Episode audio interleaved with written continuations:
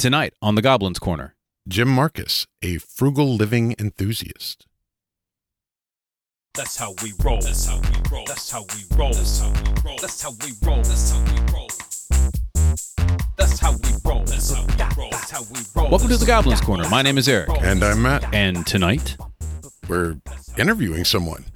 yes, we are interviewing Jim Markus. Indeed. Jim Markus is a frugal living enthusiast, event producer, writer, and game designer. He hunts deals for a living and designs games and hosts events in his free time. He has also worked in mortgages and at the height of the financial crisis and in recruitment during the recession that followed. All of those lovely financial times that we speak in. Now he spends his time helping others get the best prices for anything online. Jim, welcome to the show. Thanks for having me. Really excited to be here. Welcome aboard. Yeah. So, first off, tell us a little bit about yourself and talk to us about the Frugal Living Enthusiast podcast that you have. Yeah, uh, I host Frugal Living. So it's a podcast for smart consumers, uh, people who are frugally minded, people who want to get the best deal on everything. And lucky for me, I, I do a lot of interviews, so I get to talk about a lot of different things. I interview people about financial independence, and we also talk about things like dumpster diving. Uh, I've also done an episode on, and I think this will be more, much more relevant to this podcast, uh, tabletop role playing games, like how to find cheap entertainment. Uh, you know, doing the thing that we enjoy doing. Sure. I'm so glad you mentioned that because we actually have a question regarding that as well. It's Oh, true. fantastic! Yeah. but, you know, things like dumpster diving definitely fit into the uh, the whole realm of our topics of interest anyway. I I mean, yeah, I'm okay, I have to know like what is the most interesting dumpster diving story that you've covered? I mean, it, it's we've done one episode with someone who's kind of a dumpster diving expert, and talking to her was illuminating. I don't have a lot of experience with it myself, but her episode was incredible. Like, she talked a lot about food waste and how to, I guess, kind of think about dumpster diving in a different way. I think my first reaction is, oh, ugh, I don't know. But after talking to her, it was much more of a, oh, you know, why are we throwing out this much food in the first place? You know, what can we do to to not have so much food waste? And that really was, you know, kind of the heart of the frugal discussion as well. Absolutely. hmm That makes perfect sense. You know, it's interesting. Uh, I don't know much about food waste, but I do know about a lot of reusing stuff, especially in gaming. And I follow a lot of YouTube series where they take trash and they make something out of it. And I actually have been putting some of that stuff together. Some of that stuff you can actually see behind Matt there. But uh, it's so interesting how you could take like just cardboard or styrofoam, or Matt's currently pointing at a house. I was going to hold it up. Might as well. Yes, for those of you who are watching the show and not listening, it is a house I made out of a Pop Tart box. So Uh, for anyone who doesn't see it, this looks nothing like a Pop Tart box. That's a really impressive kind of miniature house that seems like it'd be really good in a number of different games. thank you. I appreciate that. It's yeah. So this is stuff that you can do, and we're talking about you know making stuff cheap. This is a perfect example of some stuff that you can do. In addition, like dungeon tiles, and there's lots of people that do this. There's an entire Yeah. crafting community that just takes trash and makes amazing things out of it. At this point, there is literally years worth of content if you decide to Oh. look up making uh, scatter terrain or anything miniature based. One hundred percent. Yeah, Yeah, I love that. I'm I'm a huge fan. I've got a friend who got me into Star Wars Legion, and that's a big thing of his. He just he started with like toilet paper rolls to make, you know, major terrain for the, you know, six foot long game board you play on, which is, you know, you can't get much cheaper than that. Yeah. Yeah. You have something toilet paper based around here somewhere. I mean, yeah. Oh, the big, uh, yeah. Behind me, he used paper mache on a big cave system using toilet Ooh. paper. Very cool. We'll throw it up on our Instagram Yeah. at some point whenever I get finished painting it. But you actually design tabletop games as well, right? I do. I released a game this year called Fortunes, the tarot card storytelling game, and it has been a joy to playtest it over the past couple years, and an even bigger joy to see it out in the world. Something I never thought I'd see. I am intrigued. Right? Talk to me. uh, First off, I read tarot. Second, I, I collect cards because I used to be a magician back in the day. So talk to me about this game. And I've got several tarot decks. Yeah, You are the target audience. I really I- am. I'm going to be buying this like eh, when we're done. I am a very similar uh, type of gamer. Like I, I also have a tarot card collection. Also had experience as you know a magician in the past.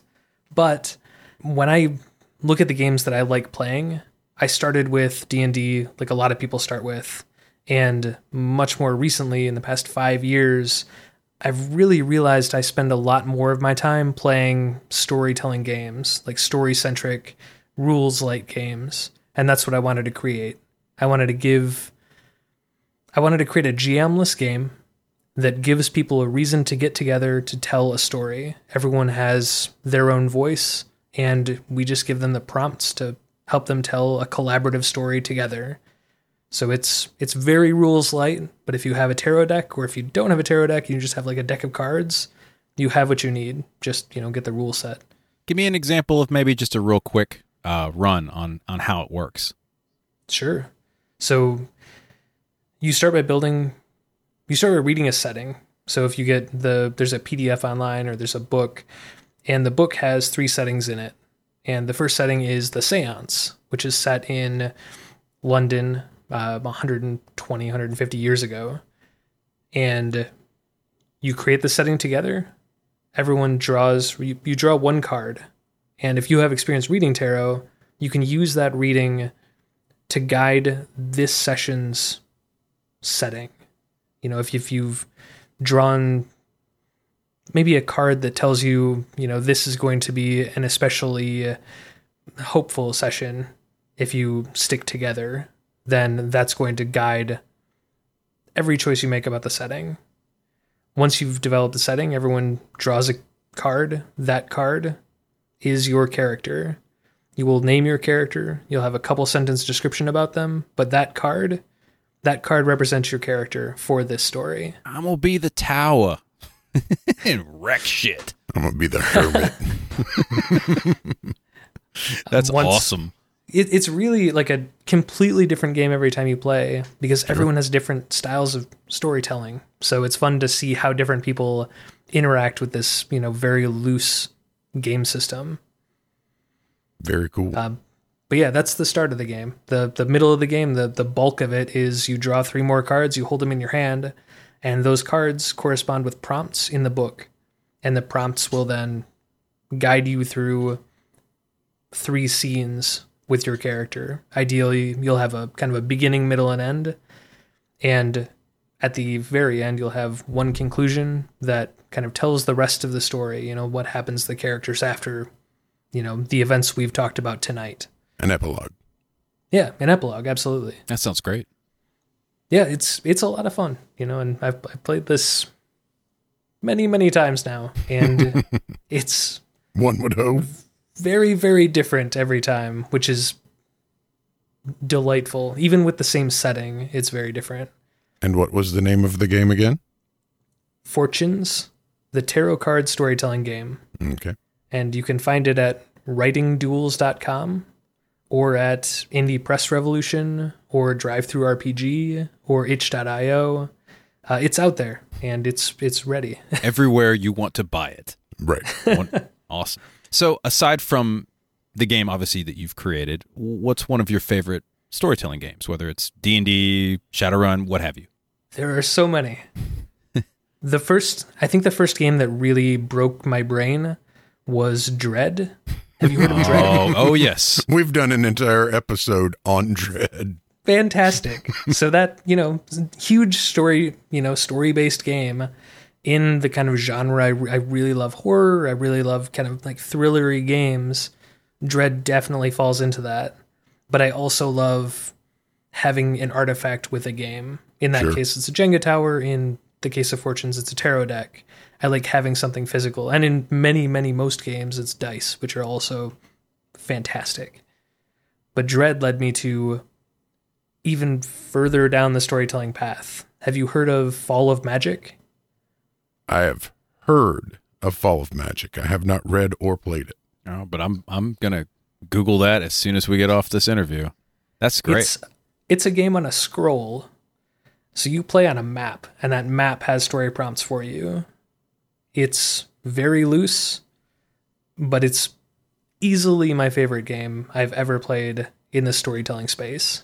Nice. We talked a lot about horror games uh, last year, and one of the games we came up with. I don't know if you've ever played Ten Candles or not, but I'm aware of it. I specifically haven't because I have a group that I'm trying to get together for it. Okay, Oh, so nice. it not to not to do too much, but it starts with ten candles in the dark, and one by one the candles go out. So you should definitely look it up. It is a fantastic game. I highly recommend that as well. Also- like horror games. Since you like Dread, something I would like to suggest is you can make a Jenga tower out of two by fours and scale it upwards and play it as an outdoor game around a campfire because that is significantly easier to balance than an actual Jenga towers outside.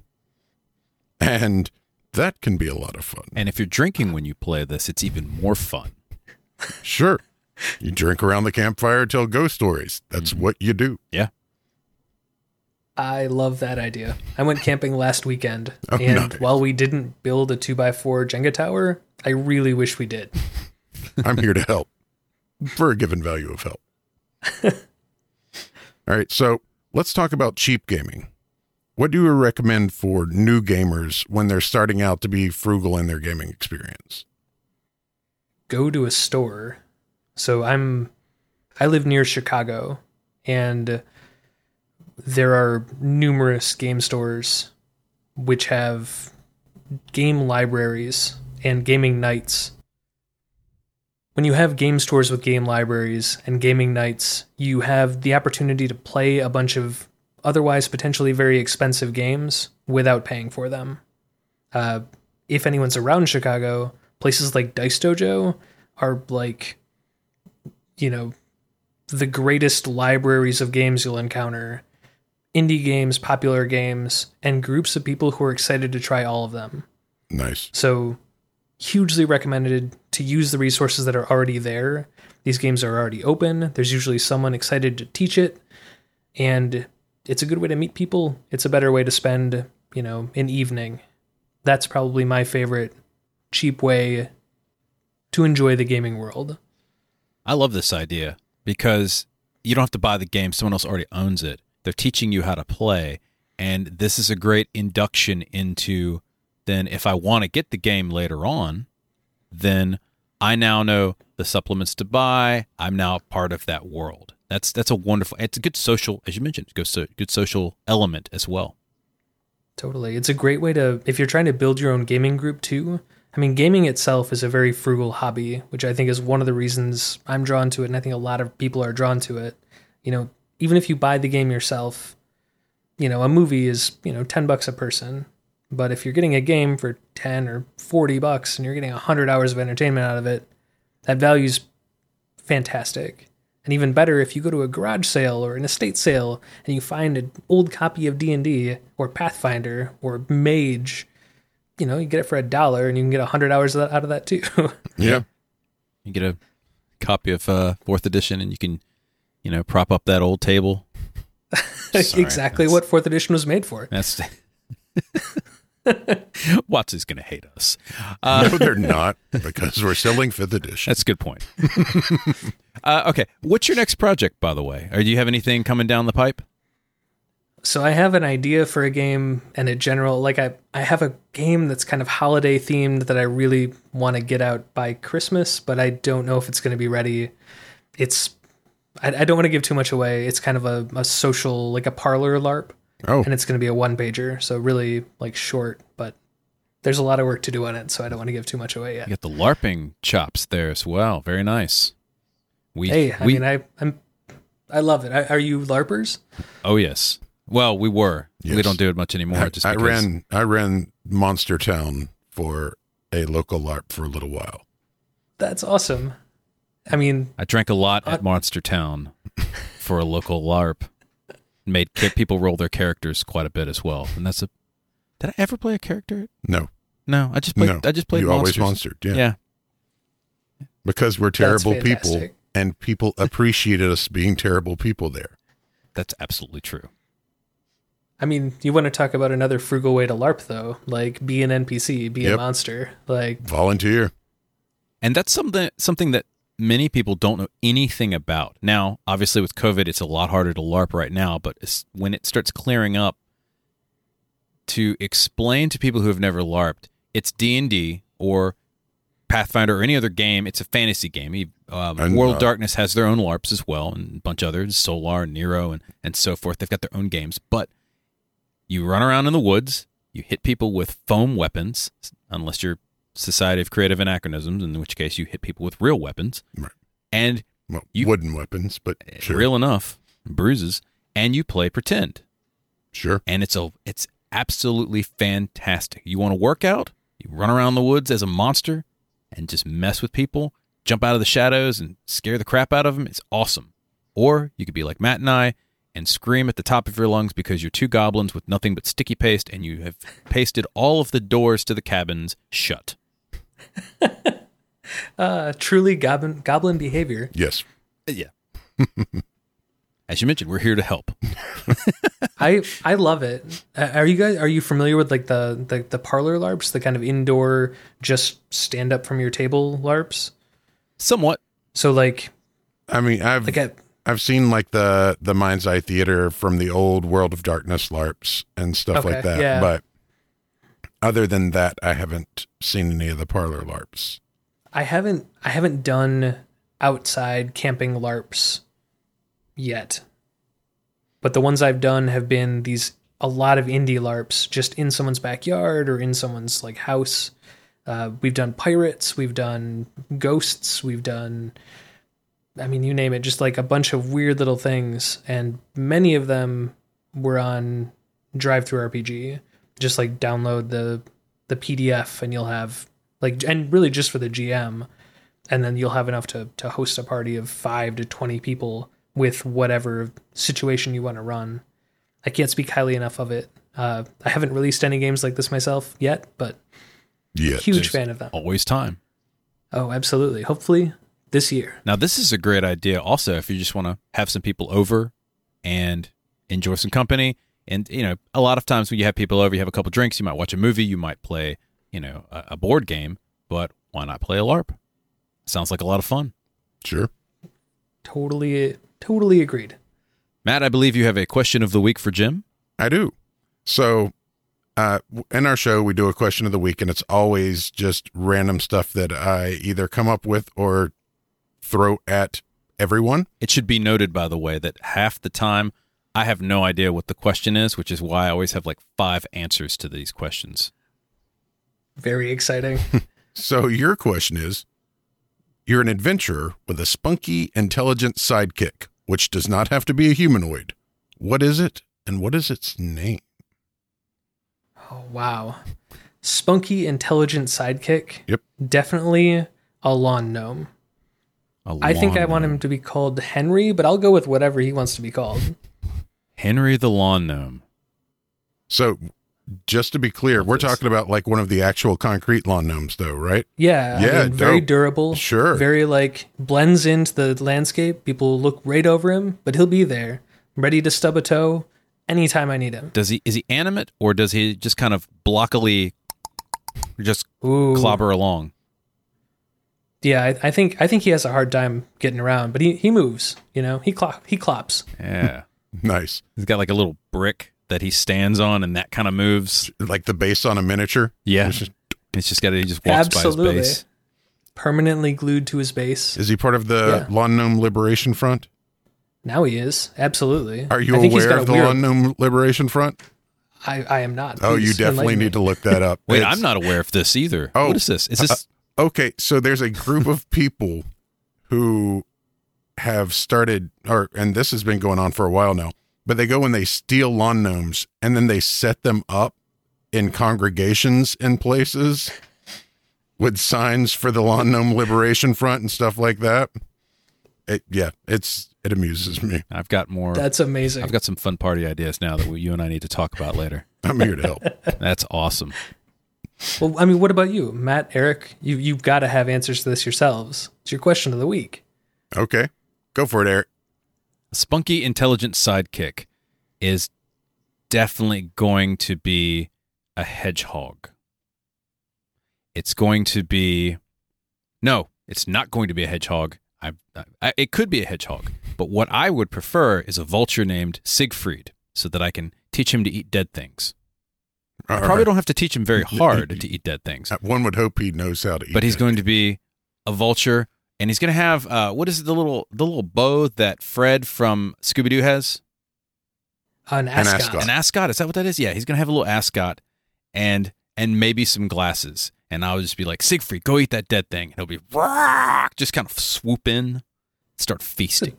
And that's all huge he does. time saver. It I mean, normally you have to like go around picking up all the spare bits from the dead bodies. Mhm. You got someone to help that. You know, you can go right on to the next next room. And and what kind of psychological advantage would I have? All he does is just lurch on people, just just looms over them and just weird. eyeballs. Yeah, just kind of gives them the side eye. Be great. All right, Matt, it's your go. I would want an animate Heward's haversack, but I want it to be like an asshole sorting hat. I can't believe you're putting that in me. it's Biff, the Biff bag, But no, no, not not a biff. not a Biff. No, more. You know. Oh, that's disgusting. What are you doing? This is nonsense. Stuff and nonsense. It sounds sounds like an old Navy admiral from Britain. Okay. Highway robbery. Yeah, that's, that's that's awesome. That's perfect. Absolutely perfect. I think we've got a good party here, just with us and our sidekicks. Absolutely. Just out of curiosity, since we've got, you know, one or two more minutes, what class would you want to be in a fantasy type setting? Mm. Ooh. You know, this isn't the first time I've answered this question this week, which is, you know, what happens when you're camping. I think when you go with a bunch of other nerds. Shocking. You know? I know. Um, I think what I settled on was I I'm gonna lean pretty hard into Bard. I think that's gonna be versatile enough for me. And I still get to tell my stories. Nice. What about you? What does the rest of this party look like? Uh, well, he's a wizard. I already, I mean, or a Psion if they ever make a Psion for fifth edition. sure. That, that's, that's a given. I've I've got the head for it. It's, it's true. You've already thought all your hair off. Yes. And I'm going to be a Clairlock. Fantastic. Yeah, that's a wonderful combination that doesn't seem to pose any like ideological issues at all. Well, Jim, if you're ever in Atlanta, we will eventually do a camping D and D expedition. So uh, you'll definitely be invited to the bonfire for that. Well, thank you very much. And thank you for having me on the podcast. It was a real pleasure to talk to both of you. Jim Markus is a frugal living enthusiast, event producer, writer, and of course, game designer, and a whole lot more. Thanks for being on our show, Jim. Did you like this interview? We're on all the things. We have Twitter, Facebook, Pinterest, YouTube, and Twitch, which is The, the, which is Goblin's Corner. and. And we're also on Instagram, which is the Goblin's Corner. Did you like our show? Subscribe to the podcast on your favorite player, YouTube or Twitch. Click those five stars. Give us a review on iTunes, YouTube, and Podchaser. It feeds our hungry algorithm and gets our show out to more people. That's all the time we have for today. Once again, my name is Eric, And I'm Matt. And we'll see you next time. Good night, folks.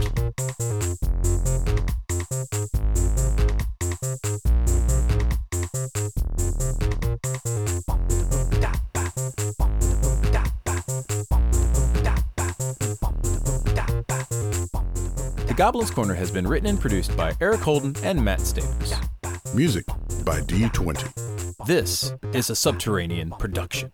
Bum, ba, da, da ba.